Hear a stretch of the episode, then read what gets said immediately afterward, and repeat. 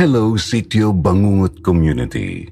Hello din sa iyo, Sir Jupiter, pati na rin sa mga kasama mong bumubuo sa napakagandang mga channel na ito sa YouTube. Palagi po kaming nakikinig sa inyo ng mga empleyado ko sa aking salon and spa business dito sa amin sa Catanduanes.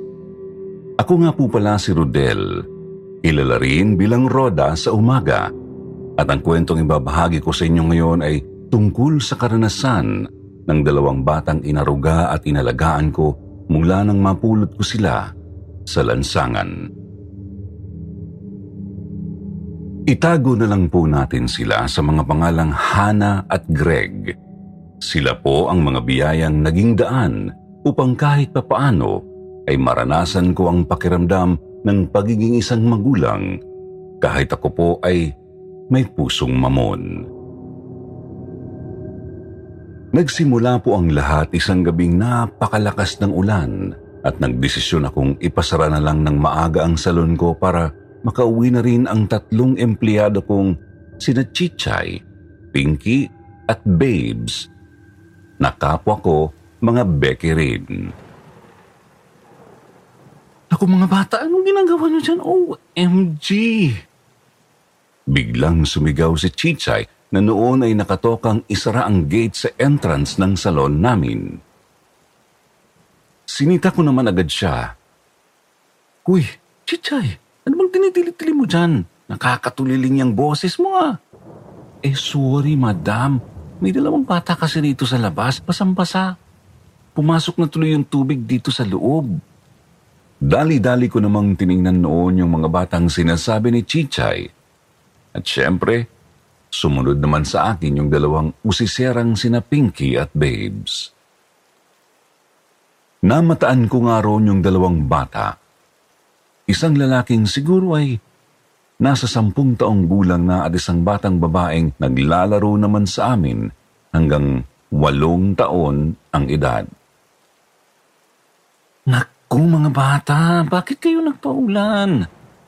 Namumutla na sa lamig ang mga labi nyo. Naawa pa ako sa dalawang bata dahil nanginginig na ho sila ng mga sandaling yun. Sobrang lakas din ho kasi ng malamig na simoy ng hangin dahil magpapasko na noon kung tama ang pagkakatanda ko. Pasensya na ho, Manong. Nakikisilong lang ho kami ng kapatid ko. Ang lamig daw ho kasi sa labas. Mangyak-ngyak pa yung batang lalaki habang yapos-yapos niya ang kapatid niya. Eh bakit ba kasi nasa lansangan pa ng ganitong oras? Nasaan bang mga magulang nyo? Nakisingit naman ng pagtatanong si Pinky. Umiling lang ho yung batang lalaki. Pagkatapos ay yumuko bago nagsalita. Wala na ho. Palaboy ho kami ng kapatid ko, Manong. Natameme ako sa sagot na yon ng bata, Sir Jupiter. Parang kumirot yung puso ko. Si Babes naman ay napakunot ho ang noo at mukhang napikon pa yata sa itinawag sa kanya ng bata. Manong, sure ka dyan, Bagets? Hindi mo ba nakikita ang pink na lipstick at pink na pisngi ko? My gosh, madam ha. Pigilan mo ko. Napailing na lang ako sa kaartehan ni Pinky. Tama na nga yan. Papasukin mo na yung dalawang bata para makapagpatayo dito sa loob. Abay baka sipunin na ang mga yan sa lamig. Nang patuloyin ko sa salon, sina Hana at Greg ay nalaman kong ulila na pala sila. Hindi na raw nila nakilala ang kanilang ama at tanging ang nanay na lang daw nila ang nakagisnan nilang magulang. Pero magmula nang mawala ang kanilang ina, ay nakituloy na raw sila sa natitira nilang kamag-anak. Ang kanilang Tio Benigno. Napamangkin daw ng umampun noon sa kanilang nanay. Oh, may tiyuhin naman pala kayo eh. Baka hinahanap na kayo noon. Hindi po. Medyo nagulat pa kami nang mabilis na sinagot ni Greg si Pinky. Umalis nga po talaga kami sa kanila. Kasi po, parang hindi pa maituloy ng bata ang sasabihin niya kaya nagkatinginan kami ng mga kasama ko. Kasi ano, May ginagawa po siyang hindi maganda sa kapatid ko. Si Hana po kasi palagi niya pong sinasaktan dito. Tapos itinuro ni Greg yung maselang parte ng katawan ni Hana. Kaya talaga hong nandlaki ang mga mata ko noon at pati na rin ng tatlong bakla. Wala pong nakapagsalita sa amin agad noon. Basta na malaya na lang namin na umiiyak na kami dahil sa sobrang awa sa nangyari sa magkapatid. Napakahalang ng bituka ng tiyuhin nila. Biruin mong naulila na nga ang mga bata, nagawa pa niyang halayin. Sa sobrang galit ko noon, Sir Jupiter, kinabukasan ho ay sinamahan ko silang mag-report sa pulis. Naging mabilis naman po ang aksyon noon ng mga nilapitan namin dahil may kaibigan po akong opisyal noon. Isa pa pati mga pulis ay naantig ho sa kwento ng dalawang bata. Hindi ho nagtagal, Nasa likod na ng rehas ang tiyo Ben nila. Habang inaasikaso ko naman agad ang mga papel para legal ko na silang maampon ng mga panahong iyon. May kakayahan naman po kasi akong bumuhay ng bata, Sir Jupiter. May mga negosyo ako bukod sa salon and spa kaya naging maayos ang proseso ng pag-aampon ko sa kanila. Pero kung inaakala niyo ho na doon na rin natapos ang lahat, nagkakamali ho kayo. Dahil doon pa lang nag-uumpisa ang panibagong kalbaryo sa buhay ng magkapatid. Kahit po na ipakulong na kasi namin ang taong umabuso noon kay Hana ay hindi pa rin ito agad nakarecover. Halos araw-araw po simula nang ampunin ko sila ng kuya niya ay palagi siyang umiiyak sa gabi. Binabangungot siya at naaalala niya ang trauma na itinatak na ng kanilang tiyuhin sa utak niya. Nakita ko ho kung paano bumakas ang matinding galit sa mukha ni Greg sa tuwing aaluin niya ang kapatid niya.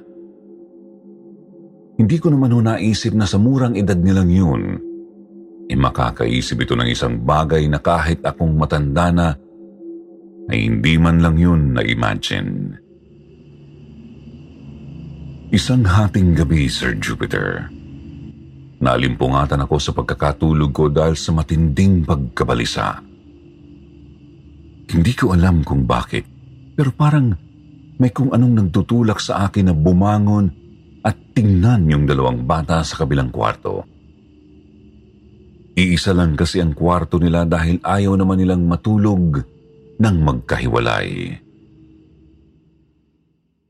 Nakatayo na ako sa tapat ng pintuan nila at akmang kakatok na sana nang marinig ko ang mga bulong na yun na parang nanggagaling sa loob. Ibinikit ko pa ang tenga ko para marinig ko kung ano ba ang sinasabi ng mga bulong na yun. Pero wala naman akong maintindihan. Ang ginawa ko, ginamit ko na lang yung spare key ko para mabuksan ang pintuan at ganoon na lang ho ang gulat ko nang makita ko ang ginagawa ni Greg sa loob. Nakaupo siya sa sahig habang nakapikit at nakaharap sa nakabukas na bintana. Patay ang ilaw, pero maliwanag sa kwarto nila dahil may mga kandilang kulay itim na nakapalibot sa kanya. Si Greg pala yung bumubulong ng mga salitang hindi ko naman maintindihan. Para siyang nagdadasal o nag-uurasyon. Lalo pa nga akong naghinala na may ginagawa siyang hindi pang karaniwan nang makita ko yung nakakalat na maliliit na librong kulay itim na may nakaukit na nakakatakot na mga simbolo. Greg, anak, Anong ginagawa mo? Kunwari hindi ako kinikilabutan sa nakita kong ginagawa ng bata. Nagmulat naman ho siya ng mata. Pero parang hindi naman siya natakot o nagulat man lang na makita ako. Gumaganti lang ho ako, Manong. Yun ang isinagot niya sa akin. Gumaganti kanino, anak? Ano ba yung ginagawa mo? Kay Tiyo Benigno ho, Manong. Gumaganti ako sa kanya kaya kinakausap ko yung mga kaibigan ni nanay. Sinaktan niya po kasi si Hana eh. Eh anak, nakakulong na ang Tiyo Ben mo, di ba? Hindi na siya makakawala doon. Yun na ang parusa niya. Sinubukan kong ipaliwanag kay Greg na nakakulong na ang taong gumawa ng masama sa kapatid niya. Pero parang hindi siya nakikinig. Natakot pa nga ako at napaatras nang titigan ako ng bata gamit ang matalim niyang mga mata. Hindi pa po tapos, Manong. Hindi pa rin tumitigil sa pag-iyak si Hana eh. Nasasaktan pa rin po siya, di ba? Kawawa naman siya, Manong, kaya, kaya gagantihan namin siya ng mga kaibigan ni nanay. Eh, sino ba yung sinasabi mong mga kaibigan ng nanay mo? Sila ba yung kinakausap mo kanina? Nasaan sila?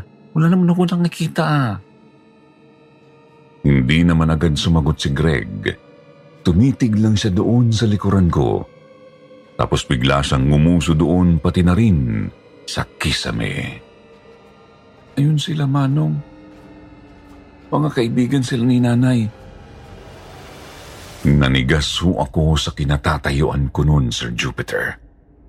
Ni hindi ko magawang lumingon sa itinuturo sa akin ni Greg. Ganun pa man, nginitian ko pa rin yung bata pagkatapos ay inutusan ko siyang ligpitin na yung mga kalat niya. Bukas ka na maglaro anak. Iligpit mo na yung mga yan at matulog ka na muna. Gabi na kasi eh, bawal magpuyat ang mga bata, di ba? Nang tanguan ako ni Greg, dire-diretso na ulit akong lumabas ng kwarto nang hindi tumitingin sa paligid. Basta doon lang ako sa pintuan nakafocus kahit na ng mga sandaling yun po ay talagang damang-dama kong may mga matang nakatuon sa akin at sinusundan ako ng tingin. Halos hindi nga ho ako makatulog ng gabing yun. Kaya nung mga bandang alas 5 na ng umaga at may tumawag sa akin ay nasagot ko agad ito. Hello Joel, napatawag ka. Yun pinsan ko palang pulis ang tumawag sa akin. Siya yung tumulong sa amin para maipakulong ang tiyuhin ng magkapatid. Eh, insan, ibabalita ko lang sana sa iyo na wala na si Binigno. Dinadala na ngayon ang katawan niya sa morgue. Para ho akong binuhusan ng malamig na tubig sa sinabing yun ng pinsan ko. Ha? Bak- bakit? Pa- paano nangyari yun? Hindi ko nga alam eh. Basta may nakakita na lang sa kanyang wala na siyang buhay habang nakahiga siya doon sa selda nila. Nakanganga tapos nakatirik ang mata. Yung bibig niya, puro lupa hanggang lalamunan. Napatakip na ako sa sarili kong bibig. Hindi ko na ho nagawang sumagot pa sa sinabi niyo ng pinsan ko kaya basta ko na lang ibinaba ang telepono. Biglang nanumbalik sa utak ko yung nakita kong ginagawa ni Greg kagabi. Natakot ho ako, Sir Jupiter. Parang doon lang ako natauhan na nag-ampuno ako ng mga batang hindi ko alam kung saan nanggaling. Manong, nakaganti na kami ni Hana. Napaigtad ako nang bigla hong magsalita sa likuran ko si Greg. Kaakbay niya na ngayon si Hana na hindi pa rin nagbabago ang ekspresyon sa mukha. Tulala pa rin ang bata. Malungkot ang mata. Greg? Anong ginawa mo sa tiyuhin mo? Umunot ho ang noo ni Greg bago niya ako sinagot. Gumanti lang po, Manong. Ano nga ginawa mo? Paano mo nagawa yun? Hawak ko na sa dalawang balikat noon.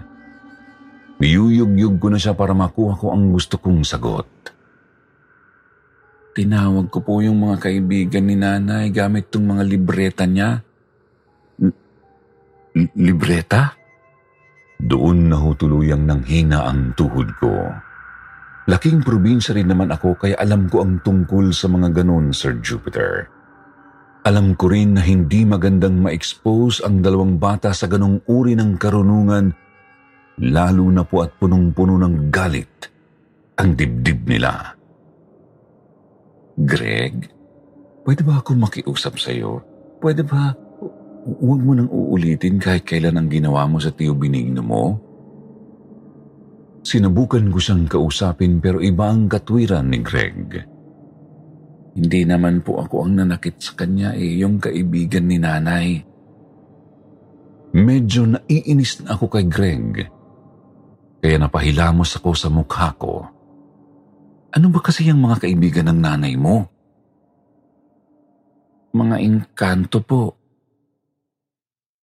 Simula nun, Sir Jupiter, ginawa ko na ho ang lahat para lang ilayo sa nakagisnan nilang buhay ang dalawang bata.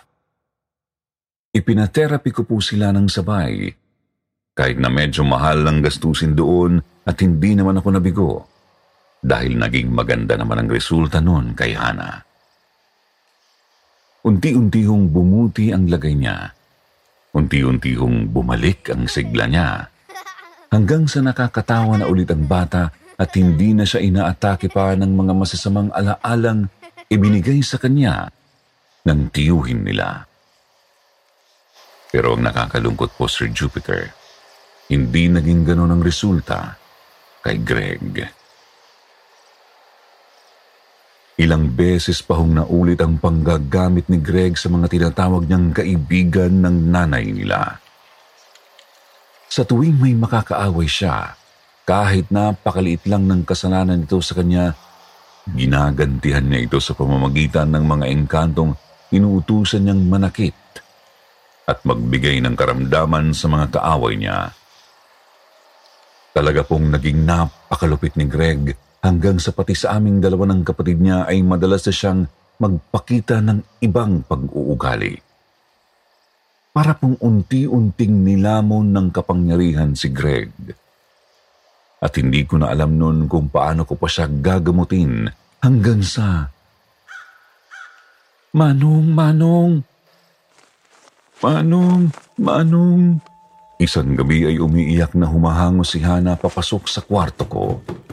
Naalimpungatan na naman ho ako noon mula sa pagkakahimbing kaya gulat na gulat ako sa bata. Oh, bakit? Anong nangyari, Hana? Yung mga kaibigan po kasi ni Kuya Greg ang sabi po nila, sumama na raw ako sa kanila eh. Kinusot-kusot pa ni Hana ang mata niya na medyo namamagana noon sa kakaiyak. Ha? Bakit daw? Nasaan ba ang kuya mo? Paglingon ko po sa pintuan, nakasilip doon si Greg. Nakakunot ang noo niya habang nakatitig sa kapatid. Bakas ang pagtataka sa mukha niya. Greg, ano bang ginagawa mo sa kapatid mo? Bakit takot na takot? Hindi ko po alam, Manong. Hindi ko naman po sasaktan si Hana. Halos ayaw nang bumitiw ni Hana noon sa pagkakayapos sa liig ko. Ibinaon niya ho sa dibdib ko ang mukha niya bago niya sinabi ang isang bagay na talagang nagpagulat sa amin ni Greg. Sabi po nila, ako raw po ang bayad sa utang sa kanila ni Kuya Greg. Kukunin na daw po nila ako bilang kabayaran sa lahat ng utang sa kanila ni Kuya. Kahit po si Greg noon, halatang natakot. Hindi niya alam ang tungkol doon. Kaya po naisipan na naming maghanap ng makakatulong sa amin hanggang sa may magrekomenda sa aming magpunta sa isang kilalang psychic na tumutulong daw po sa mga taong may mga ganitong kaso. Hindi tama ang ginawang pamamaraan ng ampun mo, Rodel. Bawat utos o hiling niya sa mga engkantong yun, naghahanap sila ng kabayaran. Kaya noong wala silang makuha, ay pinuntirya nila ang pinakamahalagang bagay ngayon sa buhay ni Greg. At yun ay walang iba kundi ang kapatid niyang si Hana. Halos manlumo ako nang malaman namin ang tungkol doon, Sir Jupiter. Kahit po si Greg halatang nagsisi sa nagawa niya. Muntik na niyang ipahamak ang kapatid niya dahil sa pang-aabuso niya sa isang kapangyarihang hindi niya naman lubos na naiintindihan.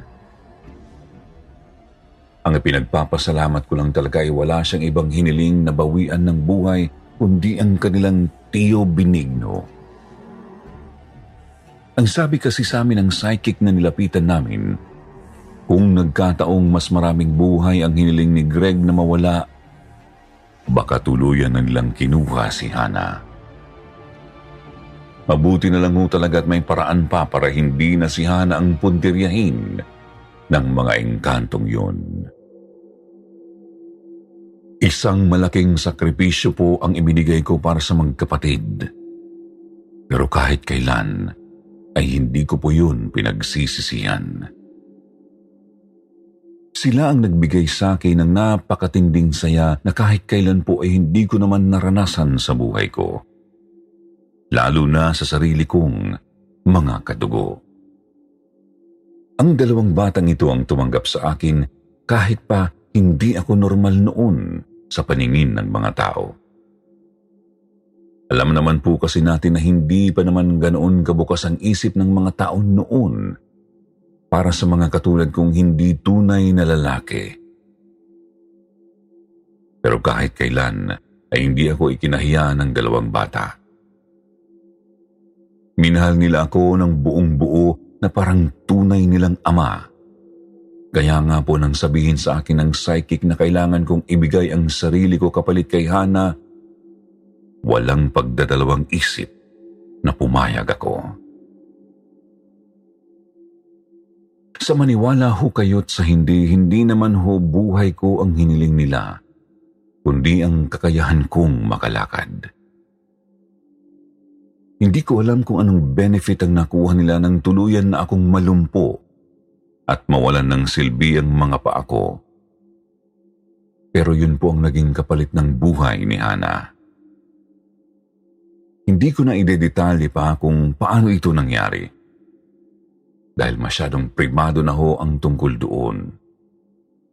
Pero ngayon po ay isa na akong permanenteng lumpo na kahit kailan ay hindi na po muling makakalakad pa.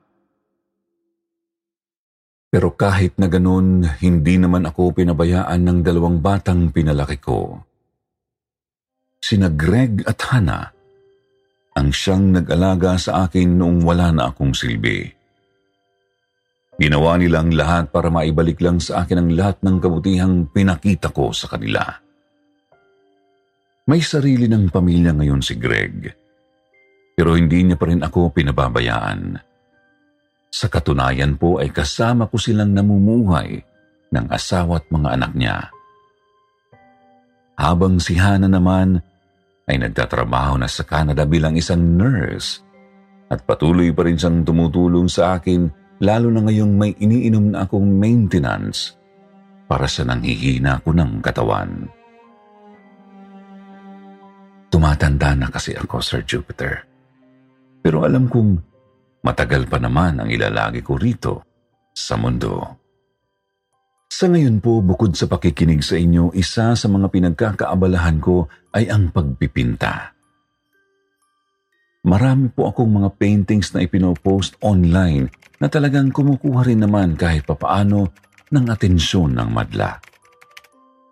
Sa katunayan po ay marami akong mga likha na nag-viral habang yung iba ay naibenta ko pa sa malaking halaga. Suportado naman ako ng dalawa kong alaga na kahit na malalaki na ay hindi pa rin nahihiyang ipakita at sabihin sa akin kung gaano nila ako kamahal. Swerte po ako, Sir Jupiter, na dumating sila sa buhay ko. Sa kabila ng mga pinagdaanan namin, salamat sa Diyos, ay nalampasan din namin ng magkakasama. Pero kung kayo ang tatanungin mga kasityo bangungot, gugustuhin niyo bang magkaroon ng karanasang katulad kina Greg at sa nanay nila? Maraming salamat po sa lahat ng nakinig ngayon sa imidahagi kong kwento. Sana ay matakot, ma-inspire at may matutunan kayo kahit papaano sa kwento naming ito. Dito ko na po tatapusin ang aking sulat, Sir Jupiter. More power po sa inyong channel.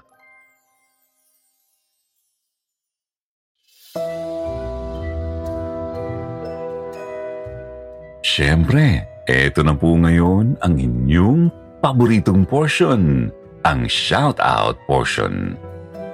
Kaya shout-out goes out to Bing Lane from Malaysia, Sophie Franz, Maris Tolen, Rigibert Cabigin, James Boca, Oyans Amper, Carl Paler. Shoutout din kay Miss Alina mula sa Jeddah, Mary Ann Calma at Arlene Cubio. Basahin naman natin ngayon ang pinakamagandang comment galing kay Judith Reyes at kay Nori Gargar. Sabi ni Judith, Shout out po from Saudi Arabia. Silent listener po, ito po ang pampatulog ko tanghali man o gabi. Almost one year na akong nakikinig mula nung andyan pa ako sa Manila hanggang sa nakarating na ako dito. Sabi naman ni Nori, sarap talaga makinig sa mga stories dito sa SB at KT habang nagtatrabaho. Ito na ang pampalipas oras ko para maaliw. Thank you sa sender sa pagbahagi ng iyong kwento. God bless po. Sa mga hindi pa nabanggit, huwag mag-alala may susunod pa. Kaya huwag kalimutan mag-reply sa ating shoutout box na nasa comment section para ma-shoutout ang inyong pangalan. Muli po mula sa bumubuo ng Sityo Bangungot, ito po ang inyong lingkod, Jupiter. Nagpapasalamat.